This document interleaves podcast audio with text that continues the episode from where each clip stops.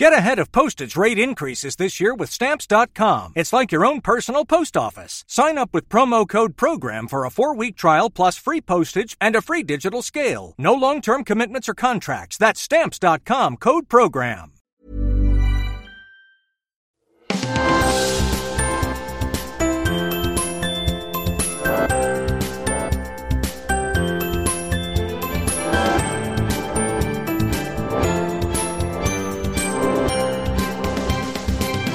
Hello and welcome to The Naked Scientist with me, Chris Smith, and with Kat Arney. This week, we're donning our body armour and heading out into the battlefield to uncover the science behind warfare. How do explosives work, and what can we do to protect against them? Plus, the science headlines from across the world, including Are antibiotics making us fat? The comet that may have a cave inside it, and how to spot when your partner is ovulating. The Naked Scientist podcast is powered by ukfast.co.uk.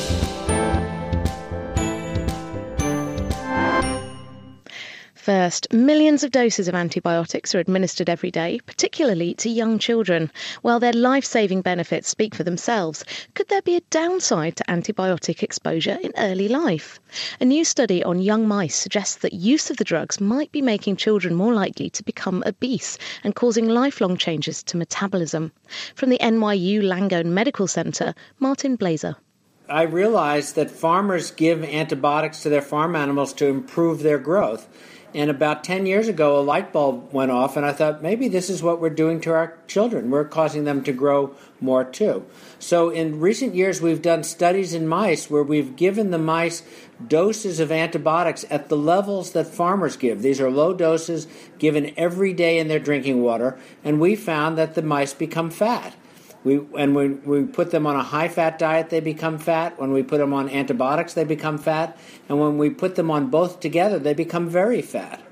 But human children aren't getting low doses of antibiotics every day. They're getting pulses of antibiotics uh, to treat their ear infections and their throat infections. So now we developed a new model, which we call PAT, for pulsed antibiotic treatment, so that we're mimicking the kind of exposures that children get.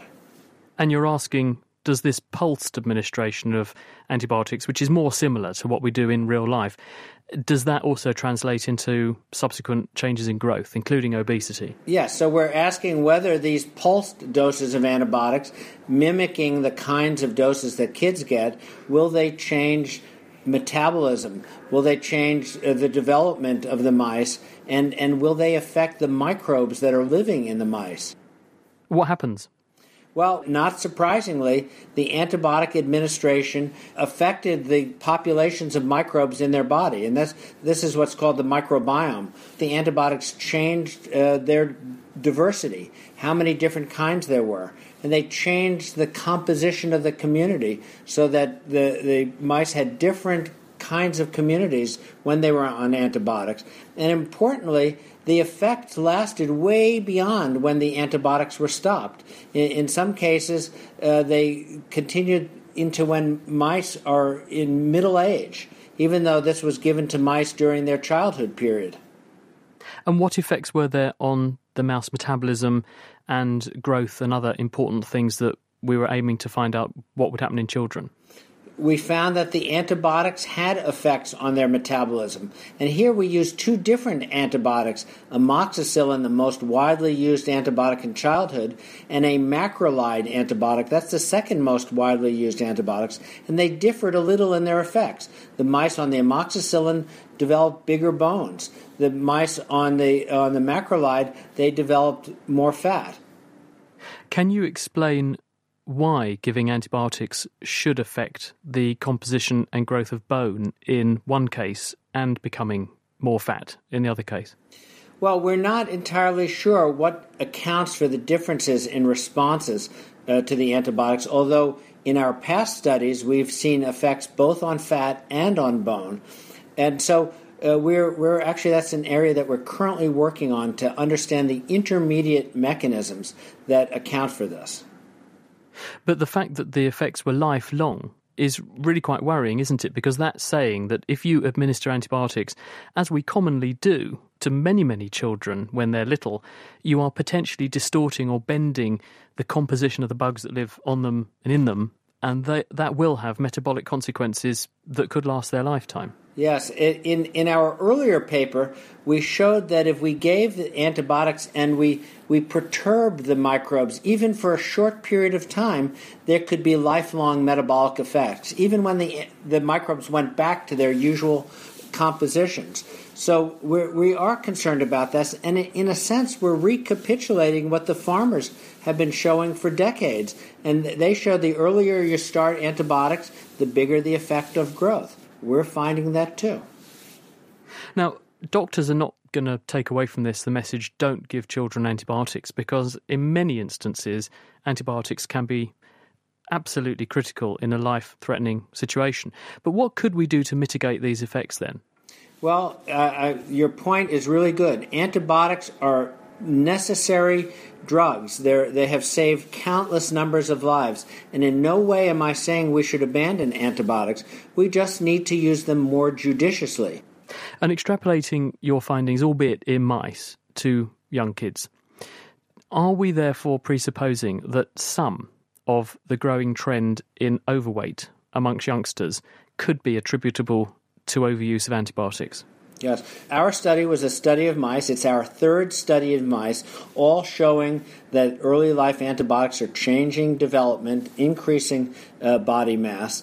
And there have now have been several epidemiologic studies, studies of groups of children. The Avon longitudinal study that we participated in, showing that kids exposed to early life antibiotics had increased markers of obesity or adiposity or fattiness at the age of seven. So there's a growing body of, of, data in children as well that antibiotics have cost in terms of obesity.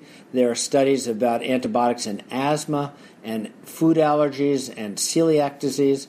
So we're coming to realize that antibiotics have great benefits, but they also have some potential costs. Serious food for thought there. That's Martin Blaser, and he published that work this week in the journal Nature Communications. It really does put a new spin on the whole phrase, you are what you eat, doesn't it? It certainly does. Now, every summer, the Royal Society in London comes alive with a week long exhibition showcasing the very latest in cutting edge science from around the UK. And this year is absolutely no exception, with exhibits and events covering everything from nanotechnology to cosmic rays, cancer screening, and fighting the flu.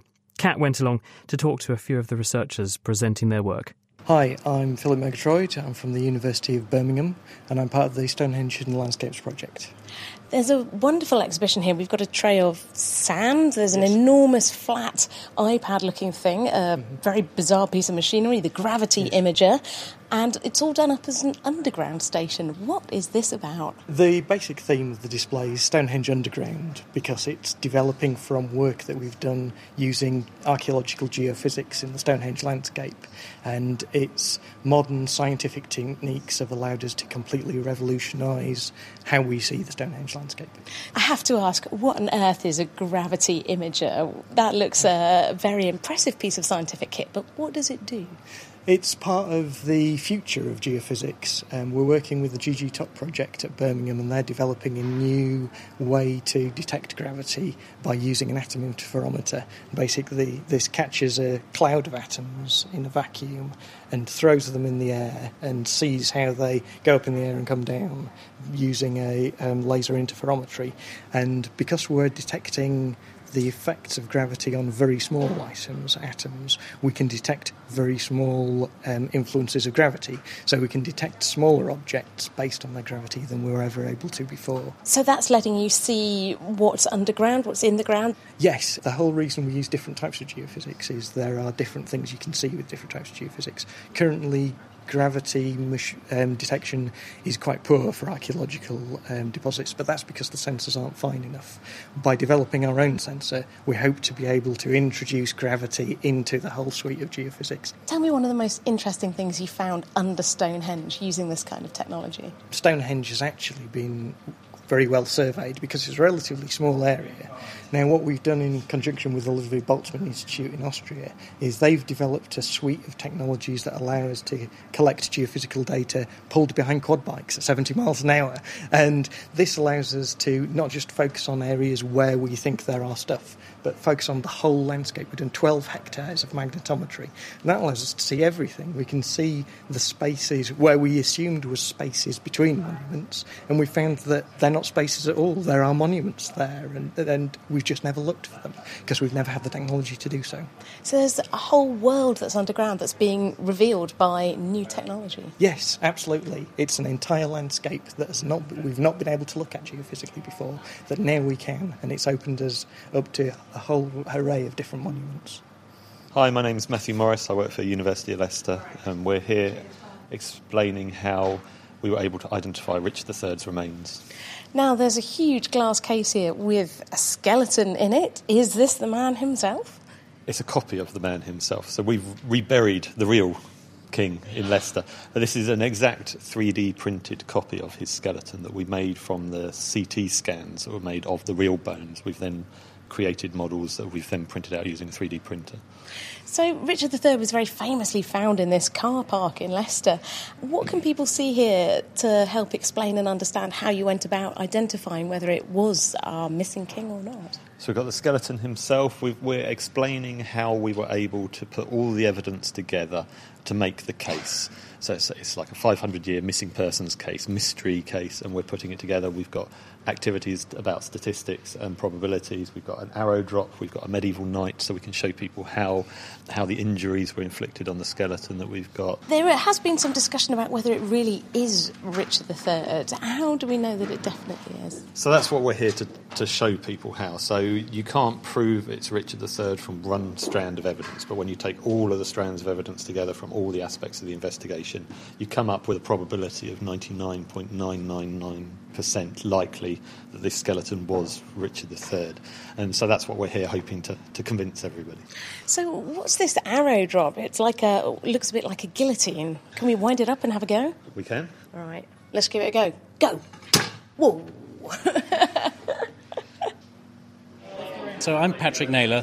I'm at Imperial College in London, and we're working on 3D sound and soundscapes, particularly focusing on how do humans understand sound, and what can we learn from that to help us design machines that understand sound better than they do now. In here, we have the opportunity to talk to our robot. Hello. Hello. It's nice to meet you. Uh, this is a 50 centimeter high robot that is running a number of processing algorithms. First of all, it's doing face detection. Uh, and it's also working out the direction that sound is coming from, and it's following that by head tracking. He's a charming little chap. I, I feel like I want to wave at him. He's yeah. white with some nice orange styling, tipping his head towards me. What's going on here? The sound is being picked up by the microphones on the head, and from these two signals, from the two microphones, the robot works out the direction that the sound is coming from. From the cameras, it works out uh, the position of faces using face detection algorithms, and the robot tries to pay attention in particular to uh, directions that have sound coming from them and also a face is detected. So, faces that talk are important to the robot because that's where its instructions will come from. What would be a kind of application of this? How could this kind of technology be useful? Oh, hello, he's, he's looking at me while I'm talking. oh, yes. It's all about human robot interaction. So, any uh, robot interaction involving humans, uh, it's likely that speech is going to be important. And in real world environments, robots have to deal with multiple uh, humans in the same room. Uh, a typical application which is quoted is a, a welcoming robot for a hotel. Uh, you walk up to the check in desk, and instead of having to queue up in line to check into your hotel, the robot might simply welcome you and give you your check in details and your, and your room key. Now, the important thing there is that there are many other people checking in at the same time. Which person should the robot pay attention to? Uh, so, this selective attention, we call it selective attention, is an important capability that robots need to be taught, or we need to develop algorithms that can, can deal with that. Goodbye. It was nice to talk to you. Had fun at the exhibition. that was so cute. That was Patrick Naylor and his robot, and before him you heard Matthew Morris and Philip Murgatroyd. This is The Naked Scientist with me, Chris Smith, and also with Kat Arney. If you'd like to get in touch, it's chris at thenakedscientist.com. You can tweet at Naked Scientist, or you can find us on our Facebook page. We love hearing from you. Thoughts and feedback most welcome. In August 2014, after 10 years in space, the European Space Agency's Rosetta probe successfully rendezvoused with comet 67P Churyumov-Gerasimenko. Yes! This duck shaped ball of ice and dust is hurtling along at nearly 120,000 kilometres per hour on a course towards the inner solar system where we are. Rosetta is keeping pace with it and using its onboard instruments to observe the core or nucleus of the comet as it warms up during its approach to the Sun. The data, including some stunning images that Rosetta is beaming back, are now being analysed. One observation that's caught the eye of the mission scientists, though, are some bizarre circular pits. They're each about 200 metres across and they're peppered in small clusters across the comet's surface. They suggest, the team say, that the comet might contain caves. Colin Snodgrass is a comet specialist with the Open University and he's been taking a look at the new findings for us. It's a very strange shaped comet. It's got sort of two parts, and it was early on. It was kind of described as this rubber duck shape, um, with a head and a body. And this is still useful to think about because it, it naturally lets you imagine the the shape. And the particular thing we're looking at here is on the kind of the back of the duck. There are these large pits, you know, up to a couple of hundred meters across, and these are sort of strange. They don't look like uh, craters that you find on the moon or on asteroids. They are holes that seem to go into the, the inside of the comet. How big is the comet itself? The comet is about four kilometres across, so the, the, the actual the solid body of it is uh, is pretty small. When you consider that comets that we see in the sky, actually they're what are called the comae and the tails, the sort of the thin atmosphere stretches over tens of thousands to millions of kilometres, but it all comes from a, a very small central icy body that's only the sort of size of a small town. And where do comets originate from in the first place? A comet like this one, we think, comes from a, a region of our solar system called the Kuiper Belt, which is the area of solar system where Pluto is. It's out in the, the sort of outer observable edge of the, the system. And it makes them very interesting because bodies that have been out there have kind of been in deep freeze since the time that the planets formed. So what we're looking at is we're looking for at a little uh, remnant from the time of formation of the planets, a leftover building block, if you want. And how does this comet happen to be coming past us only now, given that it dates from way back four and a half billion years ago when the solar system formed? Comets like Churyumov-Gerasimenko actually are only in the inner solar system for relatively short time on the age of the solar system, so maybe a few tens of thousands of years. Um, what happens is that somewhere in the outer solar system, out by Pluto, uh, a body like this comes close to some larger object, for example, and the gravitation effect of you know one of the, the larger bodies out there, like Pluto, slingshots small bodies in towards the inner solar system, and eventually they come in and then get into these orbits that take them closer to the sun. Um, and then as they get close to the sun, their ice starts to evaporate away and produce the tails that make them look like a comet as we know them. And do you think that the same process could also explain these interesting pits? That was one of the first uh, possible explanations people looked at as well. We know that material comes from a comet. Maybe these are just eroded away, and this is, and we see that some of the the activity of the comet comes from these pits. But the, the paper shows that if you do calculations, they can't just form um, by this way because the time that the comet is in the, the area near us in the inner solar system isn't long enough to have dug all of these pits. So the paper goes on to describe then they must have formed by collapse of material into the inside. So the idea is that these are sinkholes, that there's some spaces like a cave or a void inside the comet itself and then what the activity does is it kind of weakens the, the surface enough until one of these collapses in to form these holes. Uh, do we have a, a, stronger idea yet as to what this comet is made of? And, and even has anyone tried to weigh it so that we can begin to establish what might be in there or might not be in there to make these voids for the material to tumble into? We have some ideas about this because Rosetta has been making measurements of the surface. And these pits are actually quite interesting because if you look at the walls of the pits, you see um, what we refer to as these goosebumps, or uh, another phrase that was used was dinosaur eggs, which I quite like, which are these these sort of balls uh, a few meters across that make up the the wall of the cliff. So possibly this pit has collapsed, allowing you to see the kind of building blocks inside. And in terms of weighing the comet, yes, we have been able to do that because we could measure the deflection of the spacecraft when it first arrived, um, caused by the gravity of the, the comet. So we know that its overall density is actually much lower than ice. So that would fit with the idea that there may be cavities inside into which material could tumble yes. and make these, these pits. Yes, it definitely helps to explain it if we have uh, these these cavities inside, sort of like a Swiss cheese type uh, model of the comet. Colin Snodgrass talking us through the paper announcing those discoveries this week in the journal Nature. Most animals, including humans, take steps to avoid finding a mating partner that is too similar to themselves. And in our case, this is with very good reason, because scientists have now discovered that people who inherit the same versions of certain genes from their mum and their dad, which can happen if you marry a close relative like your cousin, are likely to be shorter and to do less well at school than those people who get different versions of the gene from each parent. To find out more about this, Kat spoke to University of Edinburgh researcher Peter Joshi, who is part of the study team.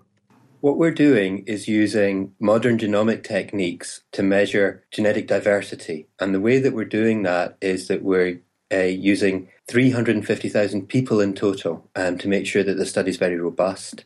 We used 100 different populations across the world. With all of that information and then collating it centrally in Edinburgh, we basically looked had measured the genetic diversity of each of those individuals. So you've got hundreds of thousands of people from populations across the world.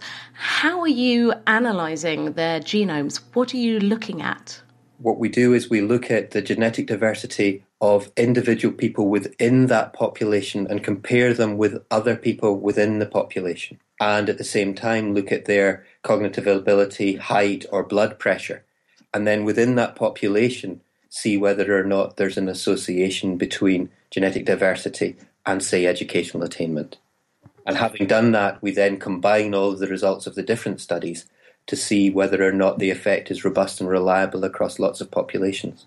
So, when you started looking at the levels of diversity about whether people had two copies of a gene or, or two different copies of a gene, what did you start to find? We're looking at the whole of the genetic code of each individual, and we're scanning along that genetic code and checking what proportion of that genetic code is identical from the mother and the father. And what we typically find is that about 0.1% of the genetic code is uh, inherited identical from the mother and the father. But that number varies from individual to individual. With some people, it might be none at all, and in some other people, it might be three or four times that. And what we find is that if you've inherited two or three, three or four times the norm, in terms of lack of diversity. That reduces educational attainment, cognitive ability, and height. So, people who've got more similar genes from their parents, they don't do as well at school and they're shorter. Yes, but it's also important to recognise that these effects are small. But on an individual level, it, it wouldn't be measurable. That's why we needed 350,000 people to sort of robustly demonstrate that it was that it was a real effect. The mechanism that we think might be involved is that there there will be things associated with development that might underpin growth and therefore your height. And so it's not height itself in a way that is being controlled in this way, but it's the sort of underlying biological systems um, and two bad copies might affect height in that way uh, and cognitive ability. And if that happens, if these traits are favored by evolution, then we see this overall effect. Whereas for traits that are not subject to evolutionary pressures, we don't see that in quite the same way. It's speculation, and one of the things we want to look at in the next stage of our study, but it's to understand perhaps what's going on in more detail in terms of inheriting two identical copies of a defective gene. That's Peter Joshi from the University of Edinburgh, and that study was published in the journal Nature this week. Now, it's not just embarrassment or blushing that makes a lady redden. Women also become subtly redder when they are ovulating, a new study has shown. Hannah Rowland. About 10 years ago, somebody did some research on um, whether women changed in attractiveness across their ovulatory cycle, so their reproductive cycle. And he found that when women were ovulating, so when they were the most fertile, they were rated by male participants as more attractive. And so over the last 10 years, more and more research has come out showing that women's behaviour changes, their voices change, their odour changes, so they smell differently, and they're always more attractive when they're fertile. But in those 10 years, nobody's really got to the crux of why women are more attractive. And so we hypothesised that perhaps it was explainable by changes in skin colour. So, chimpanzees and mandrills and other primates, when they're fertile, they have really obvious and conspicuous changes. So, they get red bottoms, and macaques get red faces. So, we hypothesised that perhaps women also had redder, more attractive faces. It's like a sexual traffic light, then, although in this case, red doesn't mean stop, it means go. Absolutely. So, red is a very attractive colour to us and to other non human primates. I see I've got a big red end on my microphone, so I wonder what that says about me. How did you do the study? We had two undergraduate students who were our data collectors, and they recruited their friends to come and have their photograph taken. So they came every weekday, and we asked them personal questions about their fertility cycle, and we also asked them to use an ovulation test kit so that they could detect the hormones that signal when they're ovulating. And what was the outcome measure apart from taking these pictures? So we designed a program to detect cheek patches and measure the red, green, and blue colour of the photograph. So we then converted the red, green, and blue using models from psychologists of how the human eye responds to colour. And we modelled how it would be perceived, how these cheek patches would be perceived by the human eye. And can my eye tell when you're ovulating? Really interestingly, we found that women do get redder when they ovulate, but it's just below the level detectable by the human eye. Did you ask any humans, real humans? No, that's the next step. Doctors talk about a phenomenon called chloasma, which is when women have a high estrogen state, and they classically develop this during pregnancy, but also when they're using the oral contraceptive pill, because estrogen does change blood flow through the skin. Is this just because when a person is normally cycling, the estrogen changes are just a little bit less than they would be in something like pregnancy? So it's there, it's just too subtle for us to see. You're right, estrogen's implicated in skin colour, but also women with higher estrogen levels have paler skin, and pale skin is very attractive in, in other studies. So, actually, when we predicted that skin colour would be the causation of this attractiveness, we thought it would be tied to estrogen. But when we map our colour change across the cycle, so it goes very low, it drops significantly after, during menses, and then rises rapidly towards ovulation and then stays high. When you m- map that onto the, the textbook estrogen cycle, it doesn't map very well. So estrogen peaks at ovulation, but it drops again just before menses. But our our change in red actually maps basal body temperature much better. So there's probably a combination of mechanisms causing this subtle change in redness. If it's not detectable by the average male, then what's the point of it? Humans are sexually active across the month, across the year, whereas other primates are only receptive and only mate when they are fertile. And so there's a benefit to concealing ovulation in humans because it means that men are more likely to stick around and care for any offspring rather than like you see in chimps where males are only interested in receptive females and then go off and are more interested in the next receptive female. So I think ovulation is concealed in women, but there are these little bits of information, voices, odour, behaviour, leaking this information. Hannah Rowland from Cambridge University, and that study is published in PLOS One.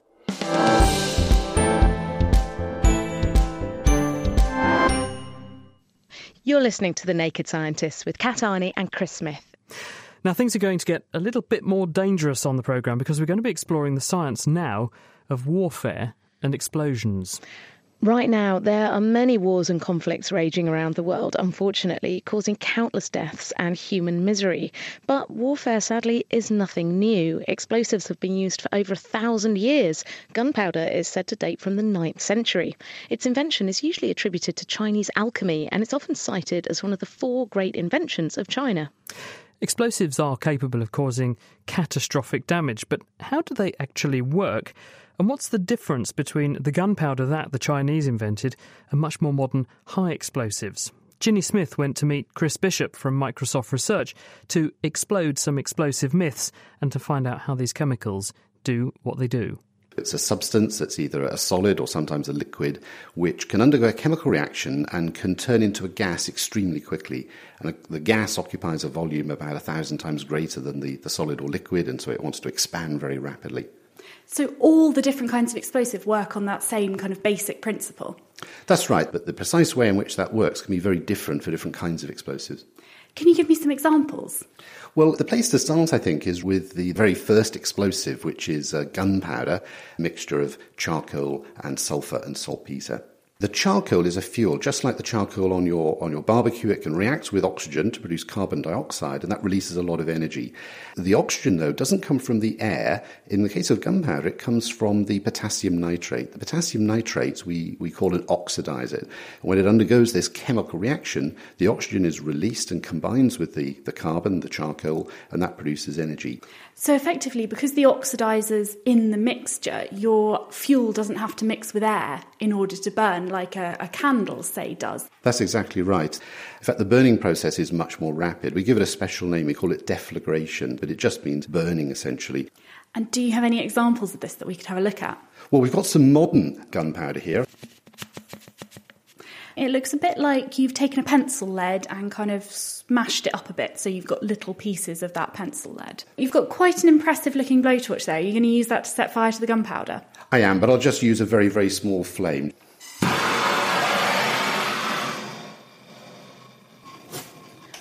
that was quite pretty. We got a sort of whoomph and a bit of flame going up into the air. So that's what we call a low explosive. So it burned quite quickly, just in a fraction of a second, because that's very good quality gunpowder. There was certainly no bang. To get a low explosive to produce an explosion, it needs to be confined, so it needs to be trapped inside some sort of container. And So the pressure builds up until the point where the tube bursts, and that's when we get the bang. So that's a low explosive. High explosives sound a bit more exciting. So, high explosives are very different in terms of the physics and, and, often in terms of the chemistry. High explosives really were discovered in the middle of the 19th century. Uh, an Italian chemist, Ascanio Sobrero, was experimenting with taking various organic compounds and treating them with nitric acid. And one day he tried glycerine, and when he treated this with nitric acid, he obtained nitroglycerine. How does nitroglycerine explode? So the molecule has a, a, carbon backbone, three carbon atoms in a row, and then attached to those are, are, nitro groups, that's nitrogen and oxygen groups. And so the oxygen combines with the carbon within the same molecule. So it's a much more intimate mixture than even the world's best gunpowder, because these are mixed at the molecular level. And the, the nitrogen nitrogen bond is one of the strongest bonds in chemistry. So it follows that when two atoms of nitrogen come together to make a nitrogen molecule, they release that energy. And so one of the big sources of energy in high explosives is the formation of nitrogen gas. And have you got an example of a high explosive we could have a look at? We could start by having a little look at some, some nitroglycerine. So I've got just a few millilitres of it to show you. It looks like it's underwater and it's just a blob, it's colourless, it looks oily. So this time, instead of initiating it using heat and producing deflagration, I'm going to hit this with a hammer. So we're going to provide a very sharp, hard shock. What happened then was a process called detonation, and it proceeds through a shock wave. In fact, it's a supersonic shock wave that travels through the nitroglycerine and causes the chemical reaction to happen. The chemical reaction releases energy, and that reinforces that shock wave. We now have a detonation proceeding at many thousands of meters a second, perhaps even up to 25 times the speed of sound. So, what does the shock wave actually do as it's propagating? How does it do its damage? Well, if you were standing still and a shock wave went past you, what you would notice is a, is a, a sudden rise in the pressure. So if you imagine you have something like a wall, at the moment it arrives at the wall, on one side you have high pressure, and on the other side you have ordinary atmospheric pressure. Now, it doesn't take much of a pressure difference across a large area to produce a, a very large force, and it's that force which can, can push down a wall and do all sorts of damage. So here's another way of illustrating what we mean by a high explosive or detonation. I have something here called shock tubing and it's uh, plastic tubing. It's three millimeters in diameter. It's a bright yellow color. It's got a one millimeter diameter hole down the middle, and the inside of that hole is coated in a very light dusting of a high explosive. It's called RDX. It's actually the, the most powerful, commonly used military explosive. But the quantities here are tiny. It's a few grams for every kilometre of shock tubing.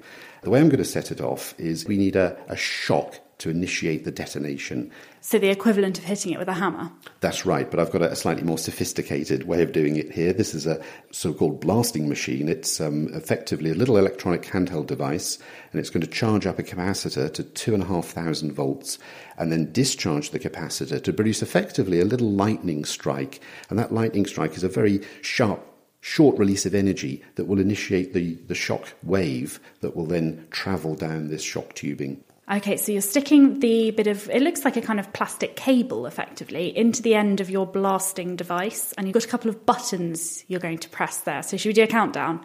All right. Three, two, one. Wow, that was that was quite a nice noise. I like that one. It's a bit higher pitched. What was going on inside there? Was it similar to the nitroglycerine? It's very similar. It's a, it's a different molecule, but again, it contains carbon and nitrogen and oxygen and again, the shock wave propagates through the explosive, and as it does so, it causes this chemical reaction to happen whereby the molecule breaks apart and then the atoms recombine to make new molecules nitrogen gas, carbon dioxide. And that recombination, that formation of new chemical bonds, releases energy, and that energy release then sustains that shock wave, which then continues to propagate at this very high speed. Chris Bishop from Microsoft Research. So now we know what an explosive is and how they work. The next logical step is to find out more about the damage that they can cause, including to the human body. Explosives researcher Bill Proud is developing techniques for testing how different materials respond to these shock waves caused by a blast. And he even has a device that uses donated human body parts to help understand the injuries that can be sustained in an explosion. Bill and his PhD student David Sory showed Tom Crawford around their bomb lab. Here we are at Imperial, or more precisely the physics laboratory, and right on cue, here's the man of the hour, Bill Proud. Very nice to meet you, Bill. Hello. I'm a bit of a pyromaniac, so I'm itching to get started. Shall we head inside? Well, on the hottest day of the year, that's a good idea. Okay, so we're going into a laboratory environment, so appropriate safety equipment must be worn. So here's your lab coat. Oh, it's a little big. Okay, safe as houses. So we've just entered the lab, and um, it kind of reminds me of being back at high school in chemistry. To be honest, there's lots of cabinets. I can see some things that look like fume cupboards. Oh, and here we go. There's a, there's a very long tube-like device, which I assume is what we're going to be firing. This device, the split Hopkinson pressure bar, it's a device that does compressive loading on samples. Compression meaning you're squeezing them to be shorter than they would normally be. And the kind of pressures we're introducing here are over the time periods of, say, 100 microseconds, so a 100 millionth of a second. That doesn't sound like a very long period of time, but that's certainly more than enough time to fracture bones, destroy metal, break ceramics. The advantage of this device is it has a very clean on off pressure pulse, and that has advantages in making the results easier to analyse. But when you're looking at ceramics and metals, is that to sort of advise which building materials should be used, what kind of materials should be used in protective equipment, for example? That's true. We are looking at the human body, we're looking at the thing the human body is in contact with. So if you think of body armour, if you think of clothing, if you think of shoes, all of those have a mixture of combinations of polymers, foams, you know, ceramic faces to buildings, uh, the metals uh, that are used in vehicles, David has very kindly, or perhaps very stupidly, said that I can have a go at firing this thing myself. So, what do I do? Oh, you just press on the boom button. I'm a little scared about this, but um, let's give it a go. Okay, do you think you can count me down? Firing in three, two, one, shooting! What you've just heard was the sound of a short metal rod, not too dissimilar to a bullet, being fired along a one metre long tube into a series of aligned metal rods. The samples being tested are placed in between these metal rods, where sensors are positioned to record the response of the sample to the blast wave.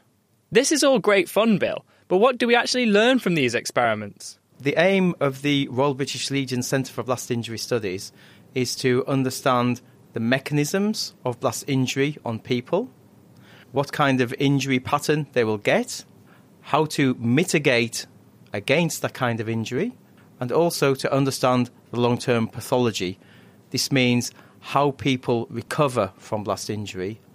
And what kind of injuries could occur as a result of a blast? The human body has a lot of air filled cavities in them. We're talking about the ears, they're the most blast sensitive organs we have. Then you get uh, problems with your larynx. But the other and largest and most obvious part of the human body are the lungs. You have conditions called blast lung, where people are exposed to blast wave, and immediately afterwards they feel okay. But over a period of days, their health will decline, and if adequate treatment is not given, ultimately many of them can die.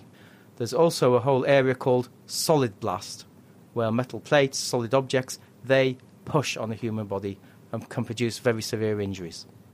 I'm getting a feeling that might be where we're going next. Yes, you'll be completely right. So, where on earth have you brought us now, Bill? We've been down about 10 flights of stairs through six secure doors. What's going on? It's a completely white room, much bigger than the previous lab. Everything looks very clean, and we've been instructed not to touch any of the surfaces. So, we're in the very uh, basement of the Royal School of Mines in Imperial College London, and we're in the room that we house a device called AnUBIS. And AnUBIS stands for An Underbelly Impact Simulator. It's like a rectangle made out of metal girders, and then the center of this rectangle is some kind of structure poking upwards, which is housing some kind of large steel drum, which I would assume is, is the thing that's going to move and cause the blast. Is that correct? The, the large steel drum is the pressure vessel, and on top of that, there's a metal plate.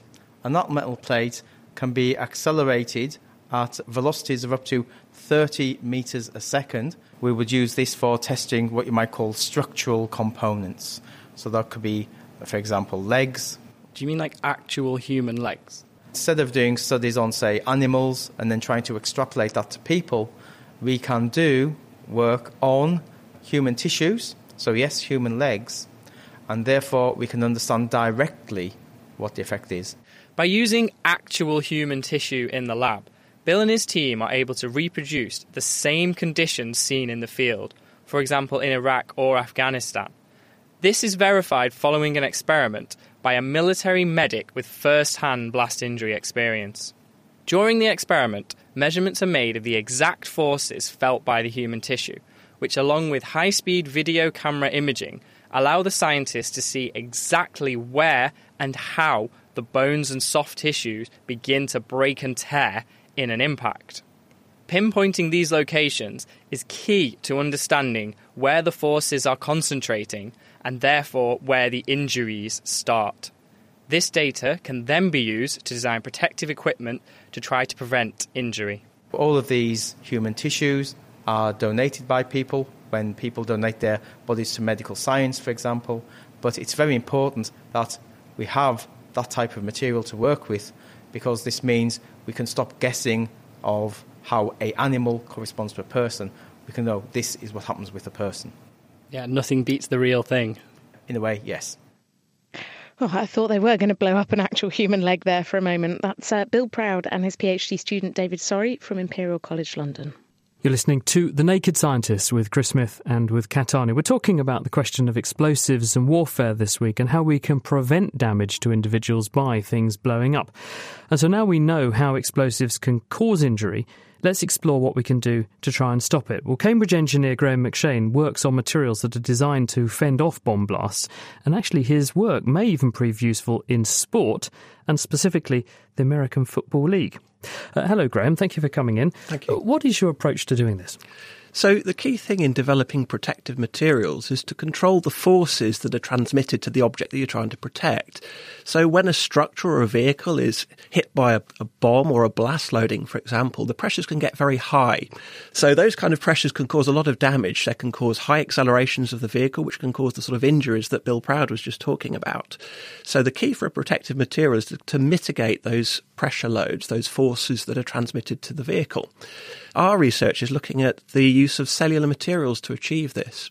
So when, when you, you, say cellular, can you just explain what that means? Yeah, so examples of a cellular material are, are foams or honeycombs. So the materials that consist of an array of cells with solid cell walls, but largely with air gaps in between.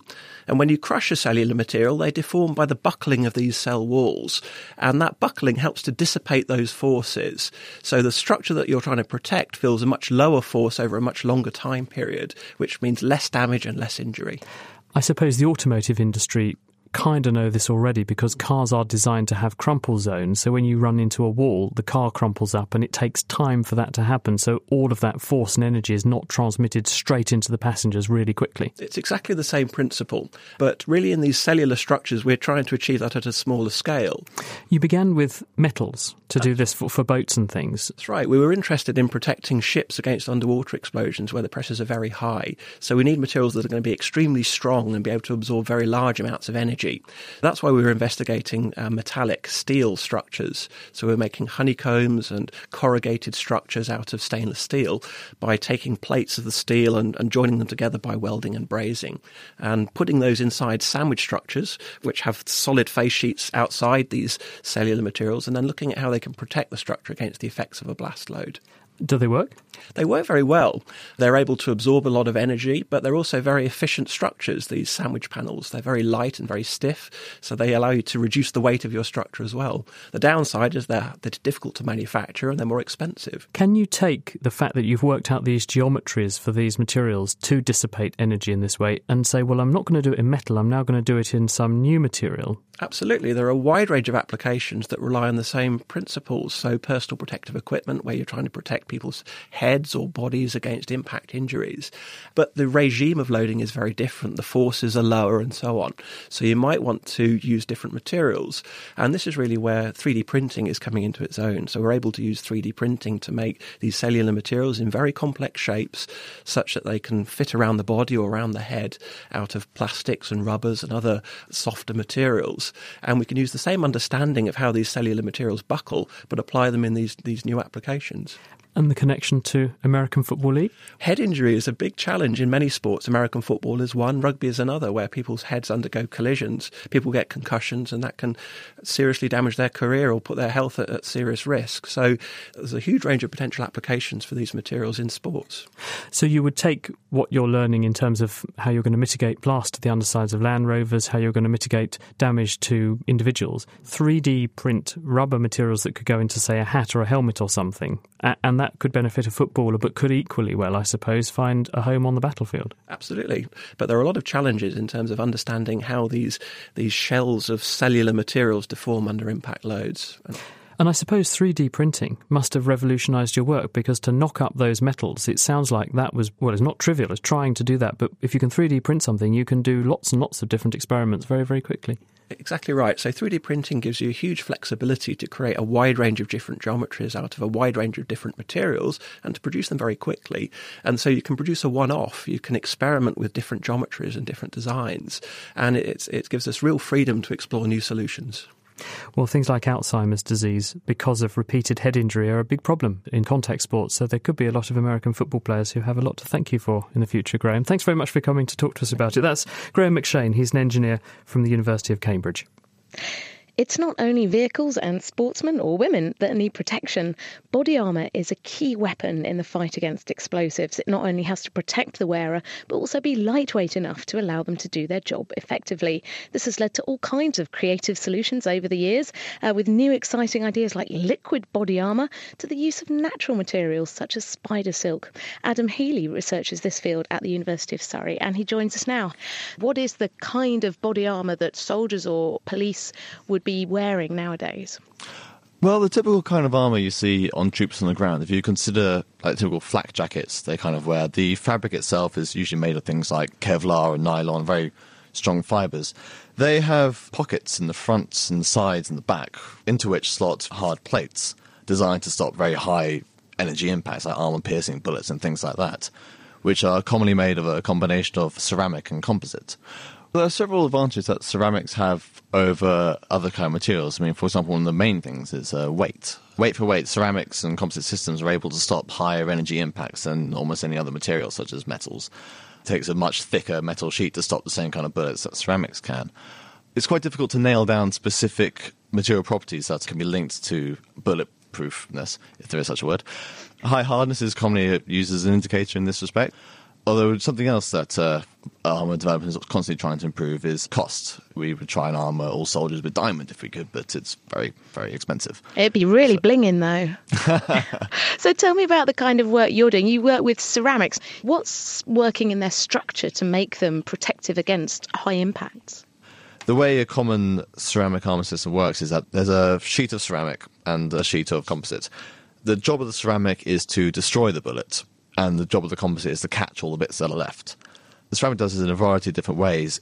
It's very hard, so the bullet is fractured against it. As it breaks, it starts eroding the bullet as it pushes through the system.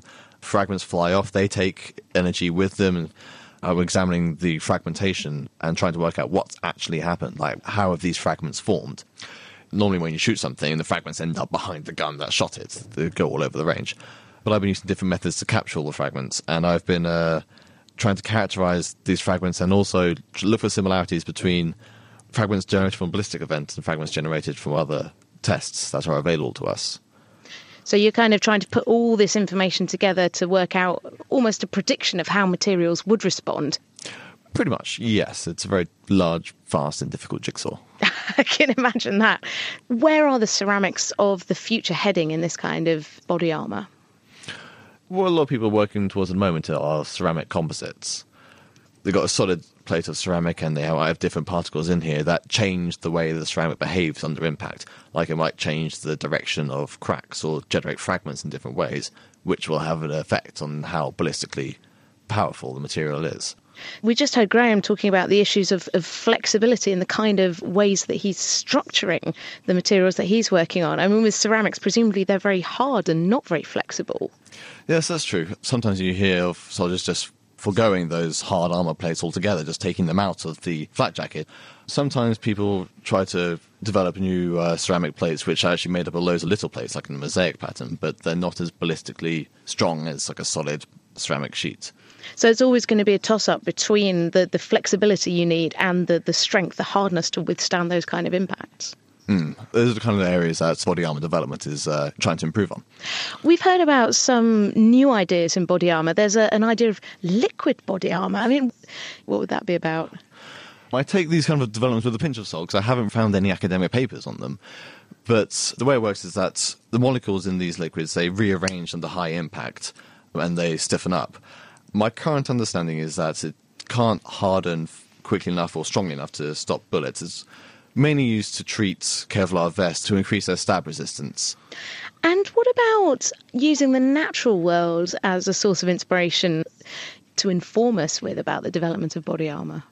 Biomimetic armour, which is armour inspired from structures found in nature, is a very exciting subject. A very interesting paper I read looked at mantis shrimp. They scuttle around, do their thing, and they basically spend their entire life punching crabs to death.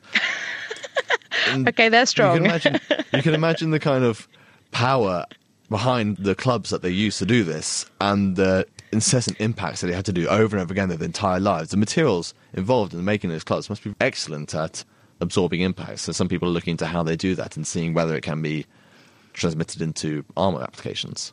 I love the idea that the armor of the future could be inspired by a shrimp that clubs crabs to death. Uh, thank you very much. That's uh, Adam Healy, and thanks also to our other studio guest this week, Graham McShane. And finally, Graihagh Jackson has been refereeing a heavyweight bout this week as the contenders fight it out to answer John's question.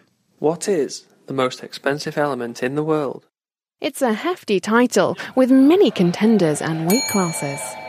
What did you guys think at home, though? Facebook fan Jacob suggested it's oxygen because nobody can live without it, whereas Tam argued that heroin or cocaine should claim the title because it costs so many lives. So, how do we define expensive, and what other criteria should we be considering? Chemist Mark Lorch from the University of Hull.